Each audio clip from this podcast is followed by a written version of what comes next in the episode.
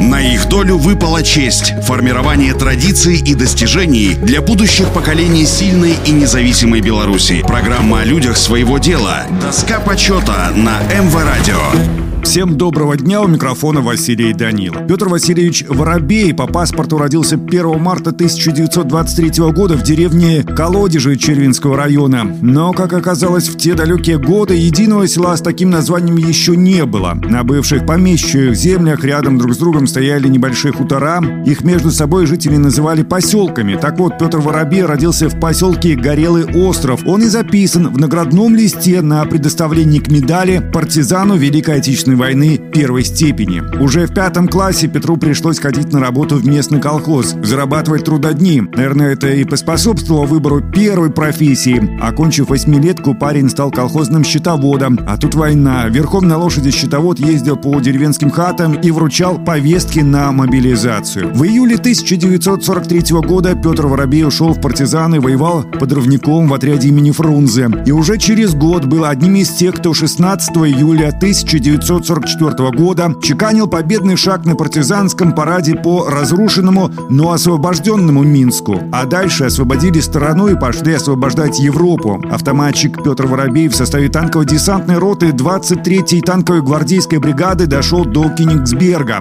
День Победы встретил в Горьковском танковом училище. Затем Петр Васильевич вернулся в Колодеже. Нужно было поднимать родную деревню. Сначала устроился учетником на машино-тракторную станцию и снова, как в детстве, стал зарабатывать трудодни. В 1948 году пошел в лес промхоз, работал на валке, раскрежовке, потом возглавил бригаду, которую смог вывести в передовики. В его бригаде впервые в лесной промышленности БССР применили аккордную систему оплаты труда, внедренную затем повсеместно. При такой системе зарплата работника рассчитывается исходя из количества произведенной им продукции и ее качества согласно действующим сдельным расценкам. За значительные производственные успехи, достигнутые в выполнении плановых заданий, Президиум Верховного Совета СССР в 1966 году присвоил Петру Васильевичу Воробей звание Героя социалистического труда. К его многочисленным фронтовым медалям добавились «Золотая звезда» за доблестный труд, а позже «Ветеран труда».